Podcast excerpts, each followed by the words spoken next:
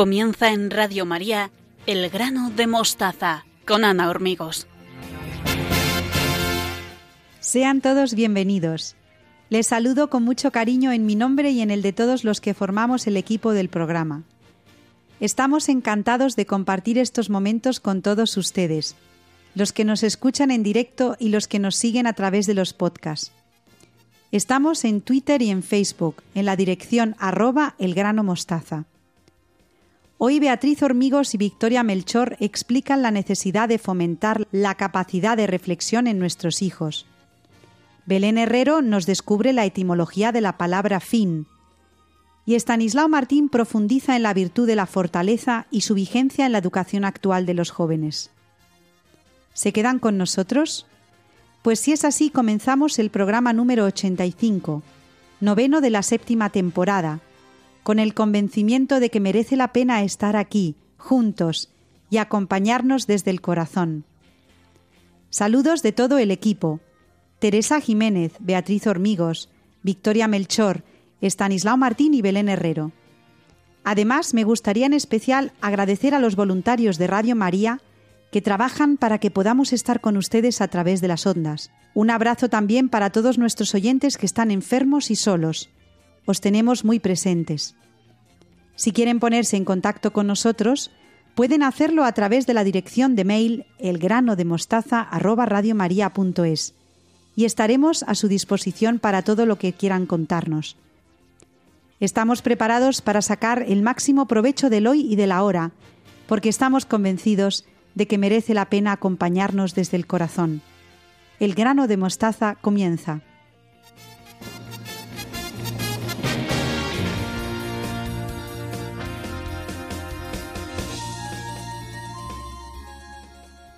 Abrimos el programa de hoy con mis queridas colaboradoras Beatriz Hormigos y Victoria Melchor. Buenas noches, ¿cómo estáis?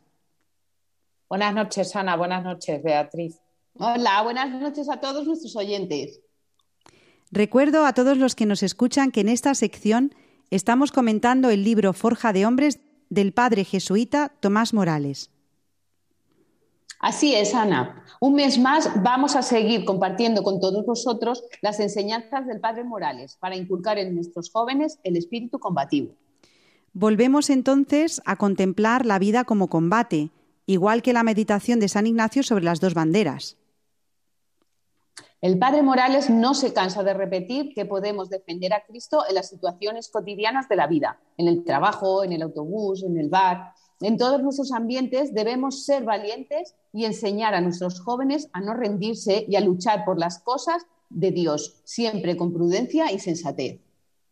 Debemos ser un, gran ejemplo, deberíamos ser todos los cristianos en esta sociedad actual, pero sobre todo para los jóvenes, tanto los padres de familia como educadores, maestros dentro del, colegio.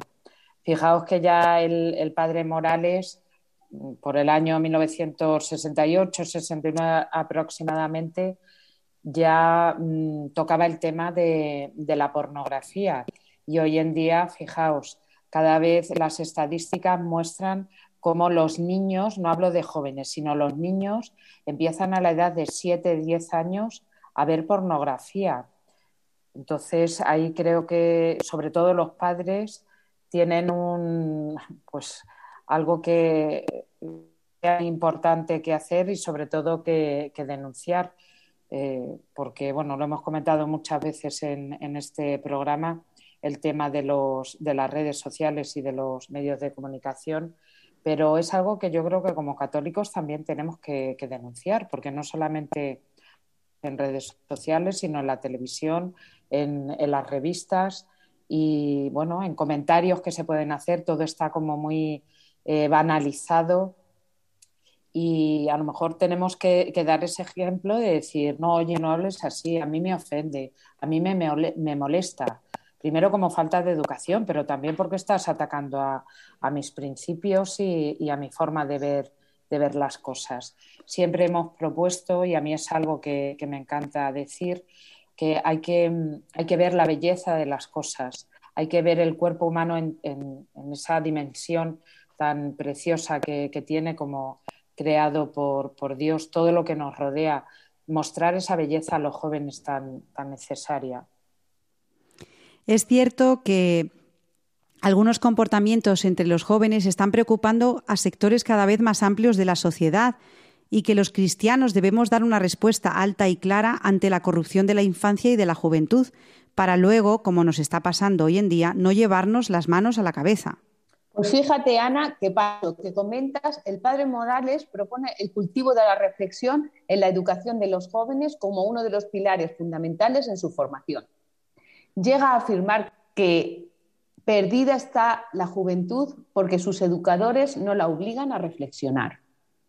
En esto creo que nuestros oyentes estarán de acuerdo con nosotros. La juventud no está acostumbrada a pensar. La educación de la reflexión es tanto más necesaria que toda la vida de hoy arrastra al joven a vivir fuera de sí. Viven en un mundo de impresiones y de sensaciones. Al estar sujetos al mundo de los dispositivos, como decía Victoria, disminuye su poder de observación de lo que le rodea, lo que merma mucho su capacidad de reflexión. Enseñar a pensar a los jóvenes es una difícil tarea que padres y educadores deben desarrollar desde edades tempranas.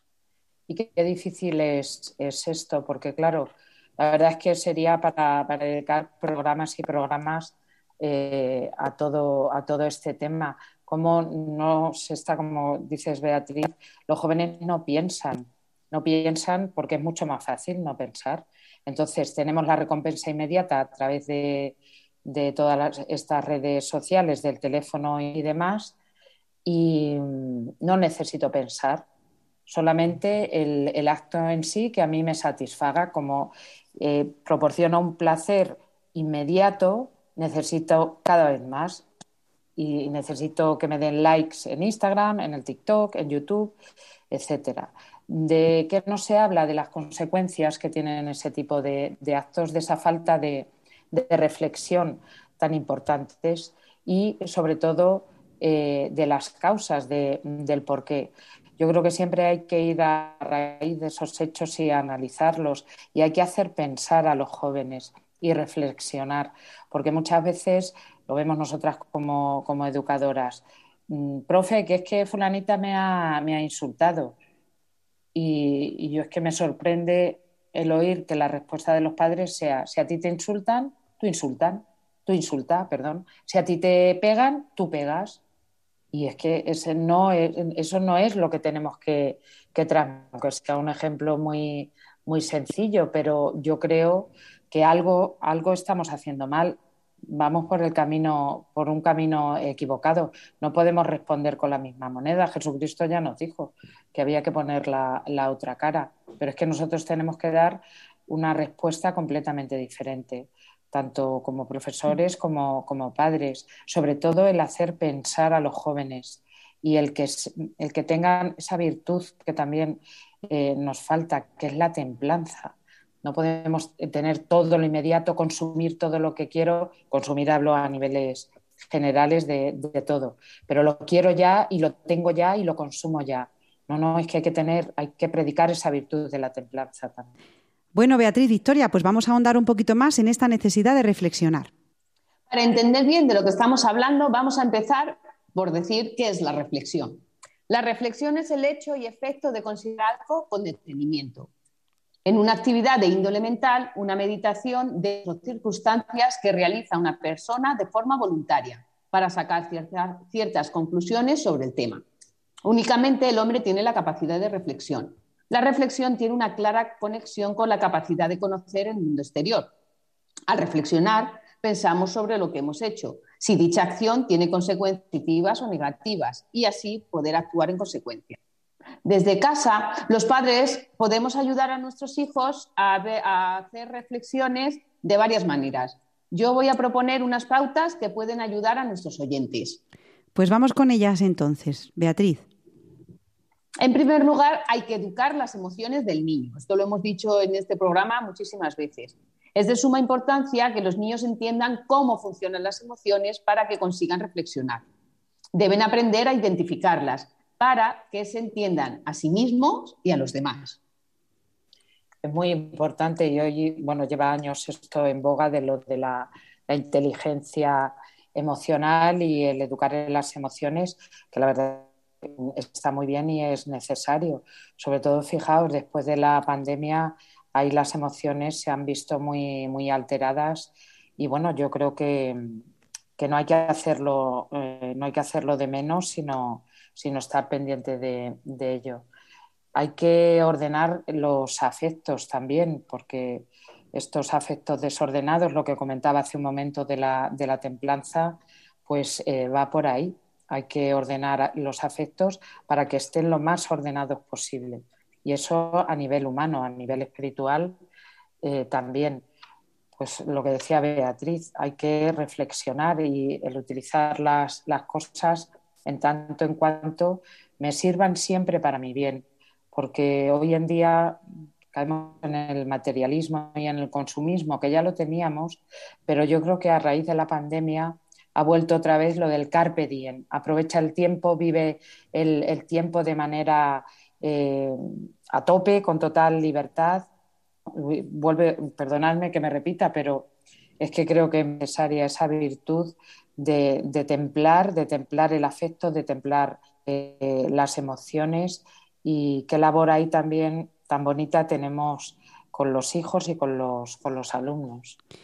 Bueno, entonces las emociones necesitan ser reconocidas y educadas en un ambiente en el que el niño principalmente se sienta querido y valorado para que las pueda asimilar bien. Eso es fundamental, Ana. Para ayudarles a reflexionar hay que infundir en los niños la confianza. Debemos educar a los niños a ser seguros de sí mismos. Y esto solo se consigue dejando que el niño se aventure a explorar por sí solo el mundo que le rodea. Sí, aquí tienen una gran responsabilidad los padres porque no pueden ser hiperprotectores. Hay una figura que a mí me hace mucha gracia que lo denominan madre helicóptero porque está continuamente pendiente de lo que hace el niño y a veces los padres se anticipan demasiado a las consecuencias que van a tener los actos en los niños.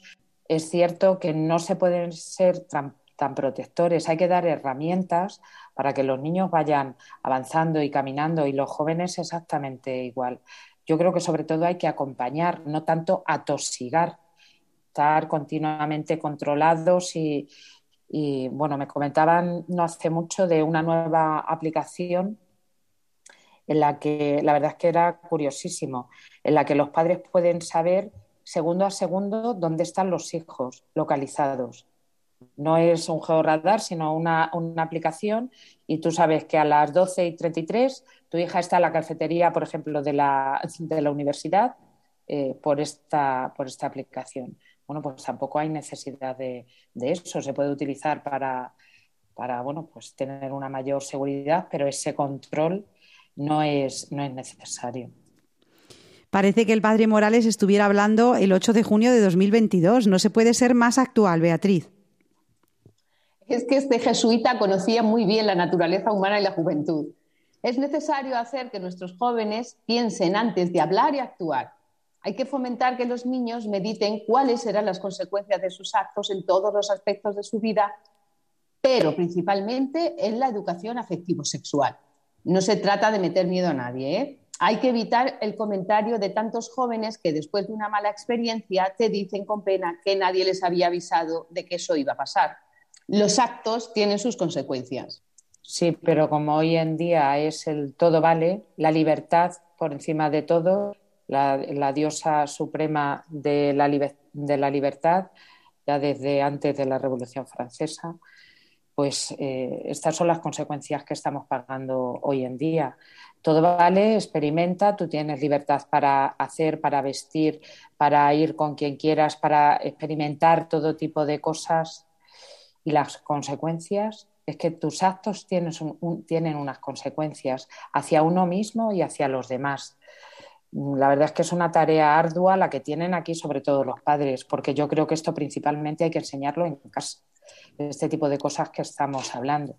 La escuela puede apoyar y puede complementar, pero son los padres los que tienen que hablar en primer lugar de, todo esto. Ya he comentado antes de la, y bueno, lo llevamos comentando en muchos programas, las consecuencias eh, psicológicas que ha tenido la, la pandemia, pues hay que escuchar, es que sobre todo hay que escuchar, los necesitan hablar de, de, todo esto y sobre todo de las experiencias que tienen si no han tenido una buena experiencia, y no hay nadie al otro lado que le escuche, que le aconseje, pues mira, esto no ha estado bien o te, te sientes así por esto, por esto otro.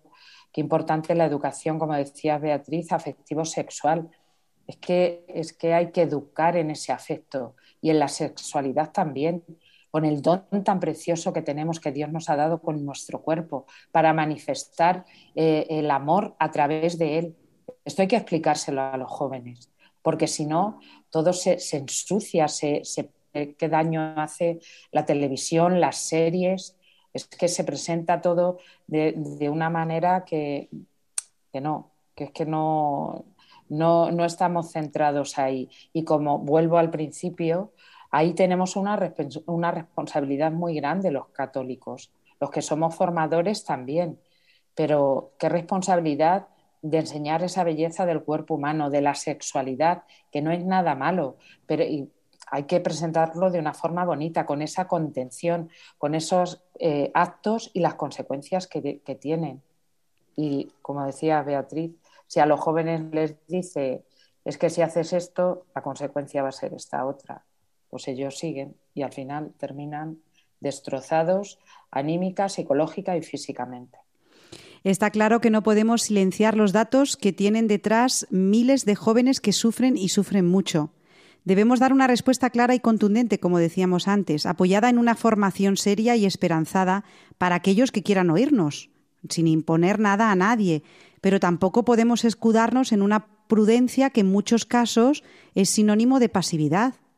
Estoy de acuerdo, Ana. En lugar de darle todo hecho al niño o dejar que siga las tendencias de la sociedad en la que vivimos, debemos fomentar que el niño tenga sus propios pensamientos. No debemos pensar por él. Tenemos que ofrecerle las herramientas necesarias para que sea capaz de defender ante los demás sus pensamientos y opiniones y respetarlas de los demás, sin intentar imponerse ante nadie. Todo ello se ve afianzado si el niño tiene una buena capacidad creativa. Un joven creativo tiene curiosidad por aprender y preguntarse el porqué de las cosas. Me encanta esto que acabas de decir, Beatriz, porque yo al principio lo que, les digo, lo que les digo a mis alumnos, hay que ser curiosos, con una actividad buena, por aprender por qué suceden las cosas así, por investigar, por ir. Y esto es importantísimo. Y para eso no se puede tener un pensamiento único. Hay que tener un pensamiento crítico. Y a tener pensamiento crítico se educa desde pequeño. Si eh, tus hijos, bueno, es, lógico, quieres que piensen de una determinada manera, con unas creencias, con unos valores, eso está muy bien. Pero también los padres tienen que enseñar a que sus hijos piensen por ellos mismos y razonen el porqué de las, el porqué de las cosas. Hoy en día el ir contracorriente es muy difícil y los padres no quieren. Por eso el niño, en cuanto cumple ocho años, toma hijo el móvil. Regalo de comunión, el móvil. Y es que, claro, mi hijo, ¿cómo no lo va a tener? Pues hay que ir contracorriente, porque, porque no, es, no es necesario. Es una forma también de hacer apostolado y de testimoniar la fe que tenemos. Bueno, Beatriz Victoria, parece que estamos llegando al final de esta reflexión sobre la reflexión, valga la redundancia. Pero antes de acabar, déjame que te diga que existen diferentes tipos de reflexión según el ámbito en el que se realice. Por ejemplo, la reflexión en el aprendizaje marca la diferencia entre leer un texto y retenerlo para poder aplicarlo cuando lo necesitemos. Por eso hay que enseñar a nuestros alumnos a adquirir una lectura comprensiva eficaz para conseguir autonomía en los aprendizajes. También está la reflexión en la moral, que está íntimamente relacionada con la confesión y la conciencia. Pero esto, si te parece, Ana, ya lo dejamos para el próximo programa. Yo solo recomendar que nuestros jóvenes lean, que lean mucho, que es muy importante el leer, como dice Beatriz, para poder reflexionar, para esa curiosidad a la hora de conocer las cosas. La lectura fomenta la creatividad, la curiosidad, la reflexión, la imaginación. Bueno, yo es que soy, ya lo sabéis, una apasionada de la lectura. Entonces, nada, que vayan preparando buenos libros para este verano, que hay más tiempo y se puede hacer una lectura más sosegada. Bueno, animamos a todos nuestros oyentes a que comenten con nosotros sus opiniones sobre los aspectos de lo que Beatriz y Victoria han expuesto hoy. Lo pueden hacer en la dirección de mail elgranodemostaza@radiomaria.es. Muchísimas gracias a Beatriz Hormigos y a Victoria Melchor por estas reflexiones sobre las enseñanzas del Padre Morales, hoy basadas en la necesidad de la reflexión. Un abrazo a las dos y hasta el mes que viene. Adiós. Adiós. Adiós, Ana. Adiós, Victoria. Continuamos en unos momentos con Belén Herrero en el grano de mostaza. No se vayan. Lo que todo el mundo ansía, encontrar la felicidad. Muéstrame, muéstrame Dios, para lo que está hecho mi corazón. Y es que es hacer uso pleno de mi libertad. Es un camino a ciegas que se basa en confiar. Es poner mi Dios te pido que me ayudes a realizarlo. ¿Para quién soy yo? ¿Qué hago aquí? Si supiera los deseos que tienes para mí, ¿para quién soy? Por mi nombre me has llamado. Mi Dios, ¿cuál es tu camino soñado? Quiero encontrar mi vocación, el molde perfecto mi corazón. Estar en ti, por ti ser enviado. Señor, quiero caminar contigo de la mano, donde mi corazón salte y el tuyo quiera reír. Señor, tú solo sabes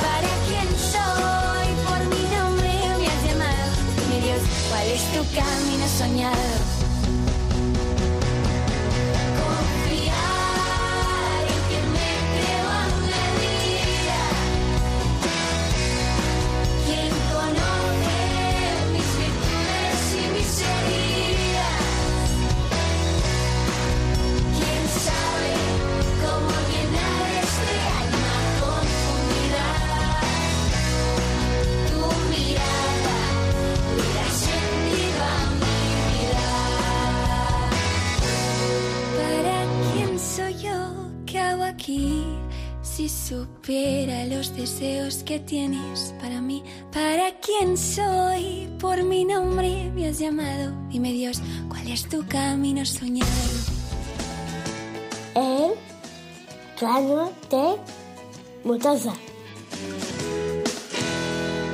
Continuamos en el grano de mostaza con Belén Herrero, nuestra latinista de familia. Buenas noches, Belén, ¿cómo estás?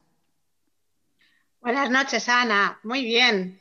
Saludos para ti y para todos los que nos acompañan en Radio María. ¿Hacia dónde nos llevas esta noche, Belén? ¿Cuál es la palabra que descubrimos hoy? Bueno, estamos en el mes de junio, en breve empieza el verano y para muchos niños jóvenes y no tan jóvenes comienza ese espacio de tiempo dedicado al periodo vacacional. Es el fin de las actividades académicas y tal y como dijo ya Quintiliano, todo lo que tiene un inicio llega a un final. Hoy hablamos de la palabra fin. Eso significa que también hubo un principio y es muy bonito contemplar dónde empezamos y cómo hemos terminado. La frase del maestro me lleva a pensar la cantidad de veces que maestros y profesores aconsejamos la constancia en el estudio y en el esfuerzo, sabedores nosotros de que el fin llega más pronto que tarde. Los jóvenes, en cambio, lo sienten en su vida muy lejos. Y Belén, ¿cuál es el origen etimológico de la palabra fin? La palabra arranca de un sustantivo latino finis, finis, que junto con el verbo correspondiente, finire, en latín tenía el significado de límite, confín, frontera o término. Esta idea de límite se ve muy bien en el topónimo gallego finisterre o final de la tierra, ya que en el mundo romano A partir de allí empezaba el mar y se acababa la tierra. César, el general romano que conquistó la Galia, nos da muchísimos ejemplos de este término a medida que sus legiones llegaban a las lindes y conquistaban territorios enemigos. Caesar venit magnis itinetibus in nerviorum fines.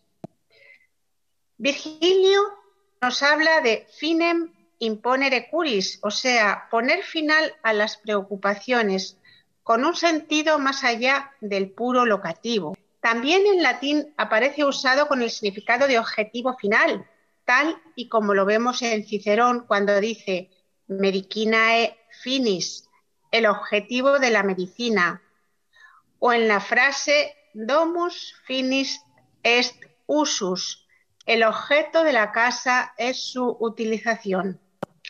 En las lenguas romances este valor de finis como objetivo final está tan desarrollado que tenemos hasta frases del tipo el fin justifica los medios, polarizando las opiniones entre los que así lo creen y los que no.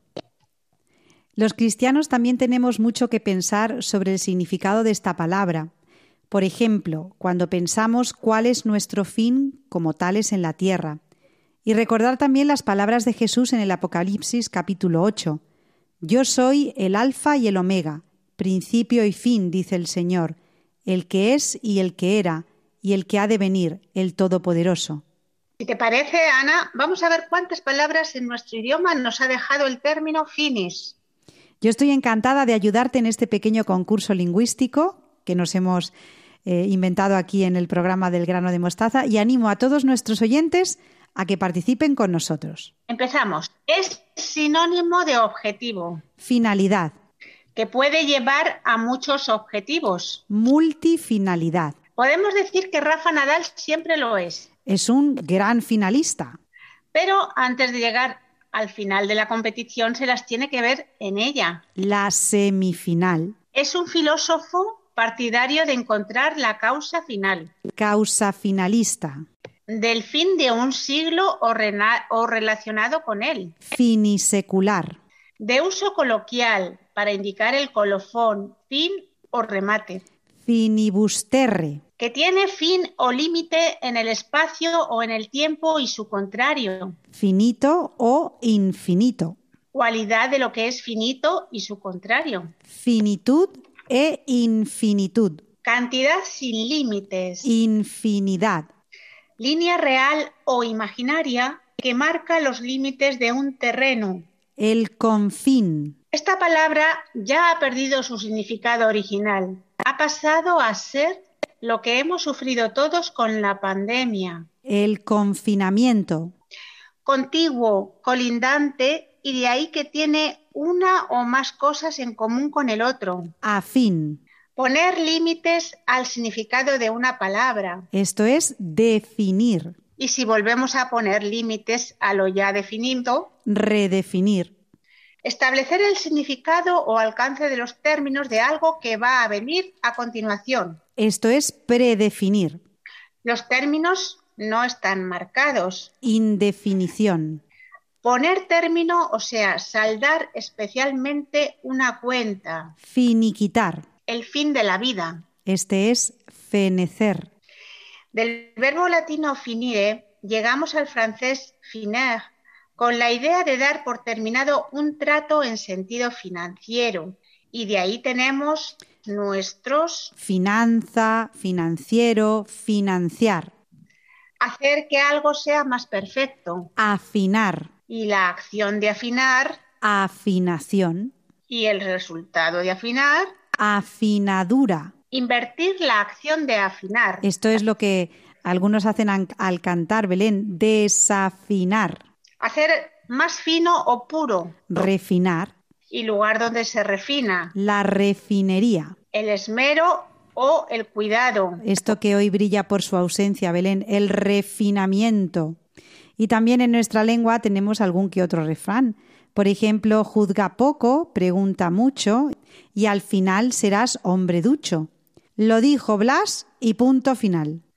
Y muchos sintagmas y expresiones como fin de fiesta, fin de semana, un sinfín, llegar a fin de mes, por citar algunos. Pues como bien decían los romanos, finis coronat opus. Y nos vamos a despedir con las palabras del genial Oscar Wilde que dice, todo estará bien al final, si no está bien, no es el final. Y con la música refrescante de Seila y su canción L'école est finie. Un beso y buen comienzo de verano para todos. Bueno, muchísimas gracias a Belén Herrero. Estamos todavía al inicio de junio y se nota que tienes muchas, muchas ganas de vacaciones, Belén. Así que desde Radio María también le pedimos nosotros a la Virgen María y a San José, abogado de la buena muerte, que nos ayuden a llegar a buen fin y que nuestra vida sea lo que Dios quiere que sea para nosotros. Muchísimas gracias a Belén Herrero, un abrazo querida, cuídate mucho y hasta el mes que viene. Adiós, adiós. Adiós, adiós. Y ustedes no se vayan, que en unos momentos se une al programa Stanislao Martín.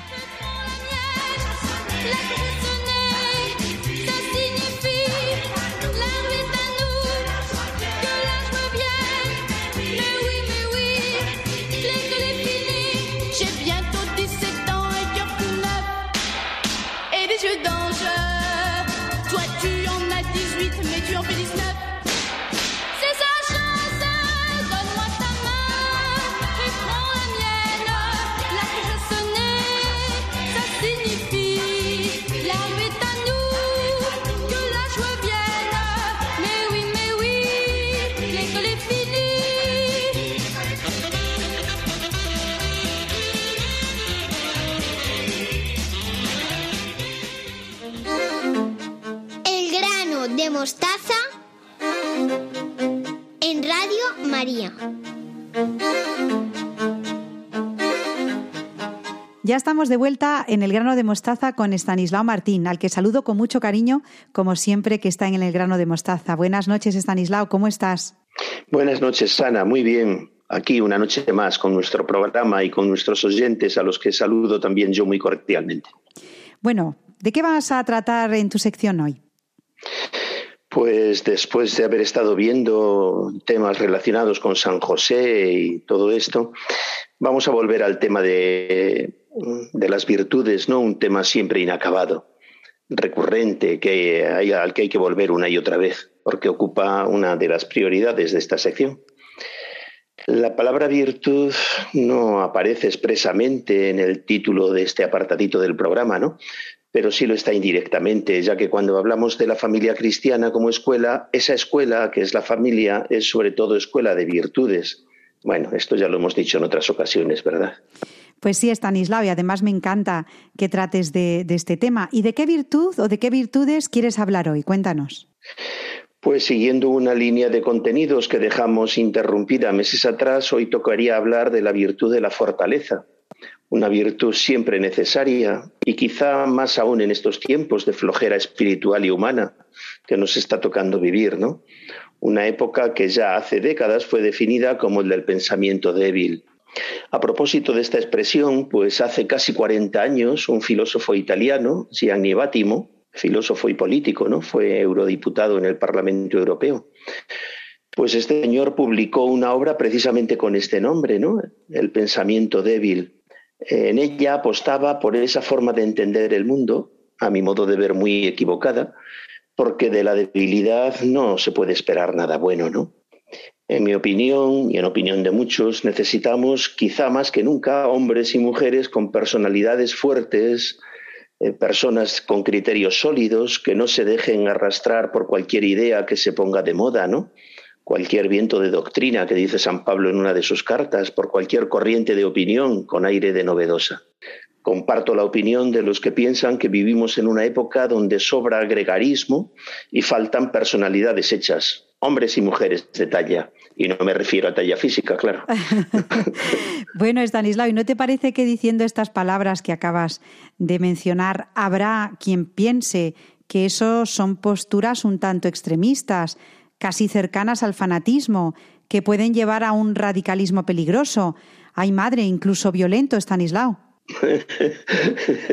Pues sí, sí, sí, ese es un tipo de miedo y un reproche que puede estar justificado en algunos casos, ¿eh? Pero el miedo es justamente la gran barrera, el, gran obstáculo que tiene que vencer la virtud de la fortaleza. Entonces, bueno, no hay que tener miedo a las palabras y a lo que pueda pensar cualquiera. Bueno, pues vamos a meternos en materia. A ver, ¿por qué dices que ese miedo puede estar justificado en algunos casos? ¿En qué casos? ¿Cómo distinguimos el fanatismo de la virtud? El miedo a que la virtud de la fortaleza pueda confundirse con el extremismo procede de un error que consiste en confundir o en mezclar la fe con las ideologías.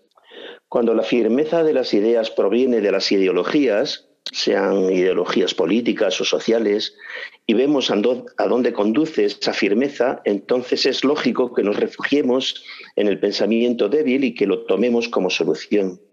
Pero eso es un error. El pensamiento débil genera personas débiles y yo no veo que eso sea ningún objetivo valioso.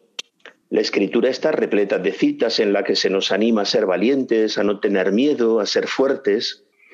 El hombre débil es un antimodelo de hombre. La mujer débil es el antimodelo de lo que nos propone la escritura, que es la mujer fuerte, ¿no? Un hombre o una mujer fuertes no serán jamás capaces de un amor verdadero, porque el amor eh, a ver, creo que lo estoy diciendo al revés de lo que quería, ¿no? Un hombre o una mujer eh, débiles no serán eh, jamás capaces de un amor verdadero, porque el amor es fuerte como la muerte, dice el cantar de los cantares. Necesitamos personas convencidas, no extremistas. Por esto la confusión posible, ¿no? Nuestra fe es la fe de los confesores que no han dudado en obedecer a Dios antes que a los hombres, presentándose públicamente como cristianos en épocas hostiles a la fe. Y es la misma fe de los mártires, pero esto no es una ideología, aunque algunos estén muy interesados en presentarla como tal. Las ideologías en realidad son sistemas de pensamiento que se establecen en torno a ídolos, y los intelectuales, pero ídolos. Fíjate que de hecho estas dos palabras, ídolo e idea, tienen una misma raíz en griego. Entonces digo, no hay que tener ningún prejuicio ni ningún miedo a la fortaleza, que por ser virtud no puede tener nada de extrema, ya que toda virtud, por definición, se, sitúa en el término medio entre dos extremos. Bueno, Stanislao, pues después de esta introducción, ¿podrías explicarnos en qué consiste la fortaleza? Pues venga, vamos con ello. Déjame que antes comente algo sobre dos excesos que pueden parecer fortaleza, pero no lo son. Me refiero a la obcecación y a la temeridad. La fortaleza no es la obcecación de quien tiene que sacar algo adelante a toda costa porque así se le antoja, sin más objetivo que salirse con la suya o satisfacer sus deseos. Eso más bien es testarudez y de virtud no tiene nada, porque no busca el bien objetivo, sino la satisfacción personal subjetiva. Y decía que tampoco es temeridad, que tampoco tiene nada de virtud, la temeridad sino más bien un defecto grave que consiste en emprender acciones arriesgadas que sobrepasan las propias fuerzas y más bien tiene que ver con la imprudencia que con ninguna virtud, como digo. Dicho esto, ahora sí podemos adentrarnos en el concepto de fortaleza. Ocurre que el hombre tiende por naturaleza al bien y el bien es algo que resulta apetecible y atractivo.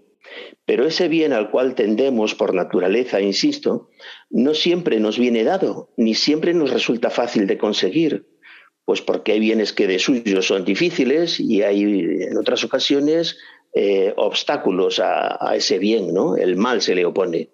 Hay, hay, bienes que son muy costosos. Imaginemos aprobar unas oposiciones, ¿no? Batir un récord deportivo.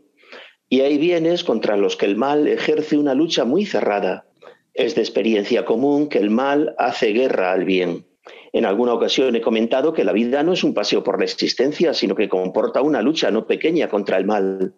El mal tiene mil caras y que se hace presente de, múltiples formas en nuestra vida. Pues bien, en este campo de conquista del bien o de lucha contra el mal tiene su lugar, su lugar propio la virtud de la fortaleza. Se trata de un campo de acción bajo el signo de la lucha, a veces con tintes dramáticos, que una lucha que es la vida misma. La fortaleza tiene un doble frente, la consecución del bien cuando éste es arduo, que es muchas veces, y la resistencia contra el mal cuando el mal se presenta como enemigo eh, en esta lucha de la que estoy hablando. Para hacerse cargo de esta situación, para conocer y distinguir el bien y el mal, está la virtud de la prudencia, de la cual ya hablamos en su momento. Para emplearse, emplearse con denuedo, ¿no? Con esfuerzo en el logro del bien y resistir frente al mal, para eso está la virtud de la fortaleza.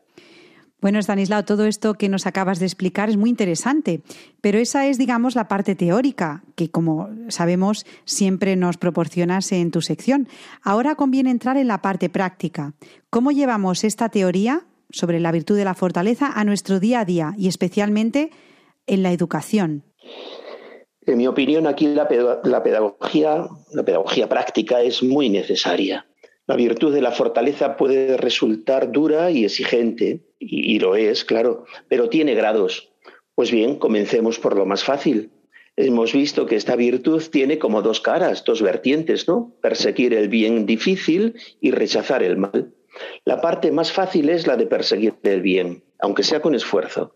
Es más fácil y más gustoso conquistar algo que nos resulta atractivo, el bien, que rechazar el mal, que a veces eh, lo único que tiene es eh, una lucha silenciosa de la que nadie se entera para rechazar algo que es, que es malo, ¿no? Un pensamiento, una idea, un proyecto, lo que sea. Esta segunda vertiente, digo, es más áspera porque no hay logro, no hay conquista. Pues bien, empecemos por educar en la consecución del bien, para el cual hay que poner algún esfuerzo. Nosotros, los educadores, graduemos la dificultad, no exigiendo metas demasiado difíciles que cuesten algún esfuerzo, sí. Que sean demasiado duras, no. Hay que ir poco a poco. La educación es lenta, la educación entendida como formación de la persona. Graduemos la dificultad, de forma que el niño, especialmente el adolescente, pueda disfrutar de sus conquistas. Todos sabemos que cuando conseguimos algo que nos ha costado algún esfuerzo, algún tesón, la satisfacción es grande y eso anima mucho. Según el niño va creciendo y madurando, podremos ir poniendo y proponiendo metas más altas, objetivos que supongan mayor costo personal. Y por nuestra parte, siempre animando, siempre alentando, con los ojos en los logros, en una pedagogía positiva, eh, fijándonos en los aciertos más que en los fallos, aunque en los fallos haya que fijarse para reconocerlos, corregirlos, ¿no? para que no se repitan, pero siempre tirando hacia arriba, siempre positivo. Y a ser posible, siempre que sea posible, poner metas altas, eh, realistas, sí, pero altas. Las capacidades humanas no son rígidas, sino muy elásticas, y con mucha frecuencia no podemos hasta dónde pueden dar de sí. Hasta donde Dios quiera, evidentemente, pero de antemano nadie sabe hasta dónde quiere Dios. Eso hay que descubrirlo trabajando, esforzándose, estando abiertos a lo que Él mismo nos vaya pidiendo. Lo importante es apostar por el bien, por hacer el bien, con rectitud de intención, con honestidad, atentos a la voluntad de Dios que se manifiesta en su palabra, en la voz de la Iglesia y en la voz del corazón. Según estabas diciendo todo esto, me estaba acordando del programa del pasado mes de febrero del grano de mostaza, en el cual insistías en la idea de don, de trabajar en la perspectiva de que todo en la vida es un don. Hoy estás insistiendo en el esfuerzo. Entonces, ¿cómo se compaginan las dos cosas? Es decir, saber que todo en nuestra vida son dones de Dios, que Dios nos hace, y a la vez que hay que esforzarse por conseguir el bien. Pues no hay contradicción. Las dos cosas son verdad y ambas deben formar unidad y deben ser vividas en unidad de vida. La clave, una clave por lo menos para entenderlo, está en distinguir entre unos dones y otros. Hay dones en los que no nos toca hacer absolutamente nada. Por ejemplo, el don que son nuestros padres, ¿no? la propia vida que tenemos, nuestras capacidades naturales, la fe recibida en el bautismo y alimentada por los demás sacramentos, la tierra que se nos ha dado, la tierra donde vivimos, donde hemos nacido, todo esto son dones que nos han sido dados sin haber puesto nada de nuestra parte. Esta es la materia prima de nuestra vida, vamos a decir, ¿no? Con esa materia prima se nos pide una vida elaborada, construida, la cual no sería posible sin esos dones, pero necesita de nuestra colaboración. Pues bien, ahí es donde entra nuestra parte activa, nuestro esfuerzo. Sin los primeros solo nos queda la nada. Sin el esfuerzo personal, pues las manos vacías. La parábola de los, de los talentos creo que nos puede ayudar a entender esto mejor que ningún otro ejemplo. Pero para todo esto que estás comentando hace falta fuerza de voluntad, capacidad de sacrificio, y vemos que eso es algo que escasea en muchos chicos. ¿Y cómo podemos remediarlo? Acabas de mencionar la expresión capacidad de sacrificio y a mí me ha recordado unas palabras de San Juan Pablo II. Las voy a leer literalmente. La virtud de la fortaleza camina al mismo paso que la capacidad de sacrificarse. Están dichas muy al principio de su pontificado, en el mismo año en que fue elegido, a los pocos días. La virtud de la fortaleza camina al mismo paso que la capacidad de sacrificarse. Pero bueno, me preguntabas cómo remediamos la fuerza de voluntad. La fuerza de voluntad, como todo, pues es algo que tiene que ser trabajado, ¿no? Para ello a mí se me ocurren tres vías, tres medios. Uno, la virtud del orden, a la que ya nos hemos referido varias veces. Otra, la de la obediencia. Y la tercera, la motivación por parte del educador, que tiene que poner el educador, ¿no? Las tres son imprescindibles. De una persona desordenada no se puede esperar que organice bien su tiempo. Y sin una buena organización del tiempo, las buenas intenciones a menudo caen en el vacío, ¿no? De una persona desmotivada o motivada solo con metas superficiales, pues tampoco se puede esperar que ponga tesón en conseguir nada. En tercer lugar, de una persona desobediente, pues es difícil esperar una gran fuerza de voluntad, porque el desobediente no doblega su voluntad, solo se guía por su arbitrio sus deseos, ¿no? no precisamente por la búsqueda objetiva del bien, y menos aún por un bien que le resulte arduo, difícil, costoso de conseguir. Bueno, Stanislao, pues acabamos de corroborar otra vez que en Radio María y especialmente en tu sección de nuestro programa El grano de mostaza, proponemos una forma de educar que nada, nada tiene que ver con lo que se eh, anuncia hoy en día como la buena educación, si es que existe también ese término, ¿no? Fíjate lo que acabas de decir. Se proponen tres vías o tres medios para trabajar la fuerza de voluntad, que son la virtud del orden, la virtud de la obediencia y la virtud de la motivación. Me imagino que nuestros oyentes que ahora mismo nos estén escuchando y además los que luego nos rescaten en los podcasts, habrá muchos, muchos padres y educadores que estén asintiendo con la cabeza, porque lo que acabas de decir, sin el orden, sin la obediencia y sin la motivación que la tiene que poner el padre o el, educador, es muy difícil fomentar esta fuerza de voluntad. De estas tres, Stanislao, me gustaría preguntarte para ti cuál es la primera, la que hay que trabajar en primer lugar para luego ir construyendo las otras dos? ¿El orden, la obediencia o la motivación? Por parte del educador, la motivación, no cabe ninguna duda. ¿no? La motivación, yo añadiría, le pondría un calificativo, la motivación entusiasta y la motivación por hacer las cosas bien por el hecho de hacerlas. Bueno, pues quizás haya que empezar con recompensas materiales o cosas así que eh, al principio sean imprescindibles, ¿no? Pero entusiasmando, entusiasmando mucho, eh, favoreciendo mucho eh, que la persona se ilusione con algo que quiere conseguir, que le proponemos para que consiga. Todo esto en, en un ambiente siempre de, como decía antes, de tirar hacia arriba, ¿no? Eh, de, dar esperanza, de dar ánimos, de ilusionar. Eh, eso es lo que me parece que puede poner el educador de su parte, sobre todo. Todo esto no está reñido con una exigencia y una rectitud para hacer las cosas bien. Eh, Bien, pero poniendo, poniendo el acento en lo primero que he dicho, ¿no? La virtud del orden, bueno, pues es relativamente sencilla de trabajar, porque además eh, se puede hacer ya desde las primeras edades del niño, ¿no? Eh, desde muy pequeñito. Desde el niño tiene un año, eh, a partir de un año se puede empezar a trabajar esa virtud, ¿no? La virtud de la obediencia Mm, bueno, esto requeriría más explicación, ¿no? Lo primero, que ya lo hemos dicho en esta sección, es decir que la obediencia es virtud.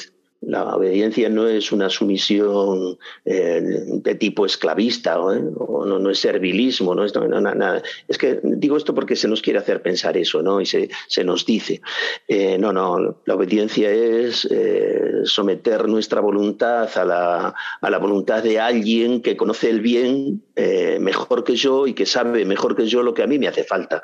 No es estar sometido a otro por puro capricho, ¿no? Y, bueno, yo sé que tiene sus dificultades y, a lo mejor habría que dedicar un tiempo más espacioso, pero, pero es imprescindible.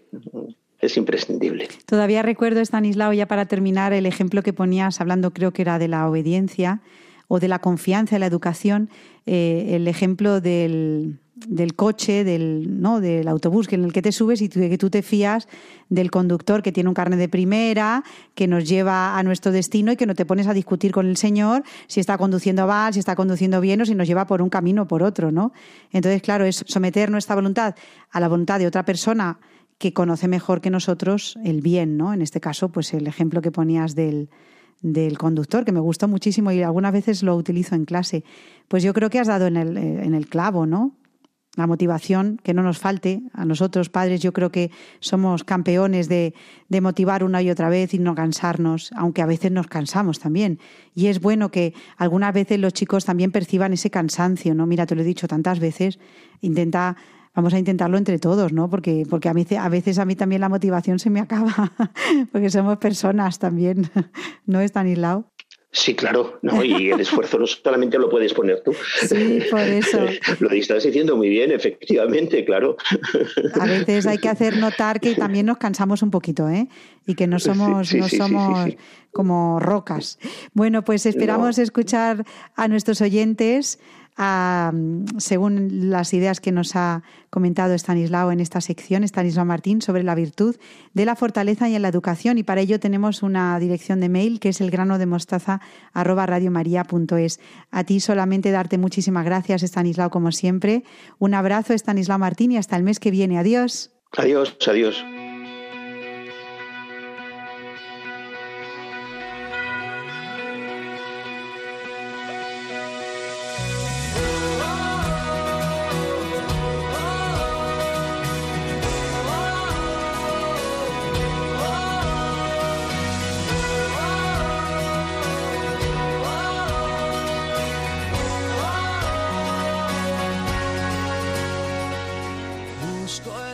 María existe para evangelizar y anunciar la buena nueva.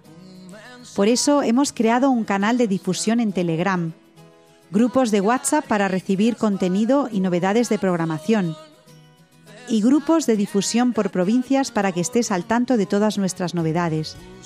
Si quieres unirte, no lo dudes y pincha en el enlace de tu provincia, comunidad autónoma o isla para acceder al grupo de WhatsApp. Todo esto en la página web radiomaria.es.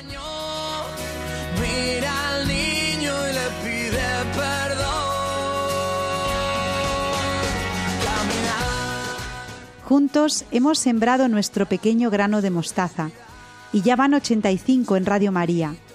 Ahora nos toca cuidarlo, regarlo, trabajar para que se convierta en un gran árbol. Gracias a Beatriz Hormigos y Victoria Melchor por explicarnos la necesidad de fomentar la capacidad de reflexión en nuestros hijos. A Belén Herrero por descubrirnos la etimología de la palabra fin. Y a Estanislao Martín por profundizar en la virtud de la fortaleza y su vigencia en la educación actual de los jóvenes. Nosotros nos vamos hasta el próximo 6 de julio de 2022, pero ustedes pueden quedarse en Radio María, la radio que acompaña el corazón. Seguimos a su disposición en la dirección de mail elgranodemostaza@radiomaria.es. Se quedan con los servicios informativos.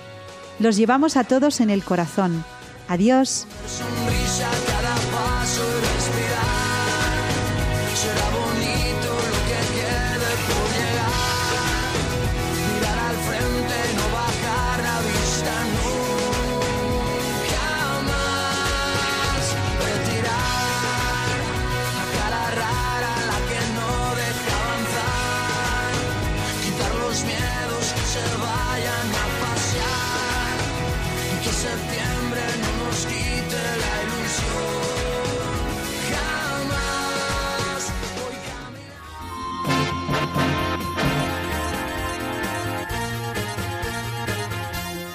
Han escuchado El grano de mostaza, un programa dirigido por Ana Hormigos.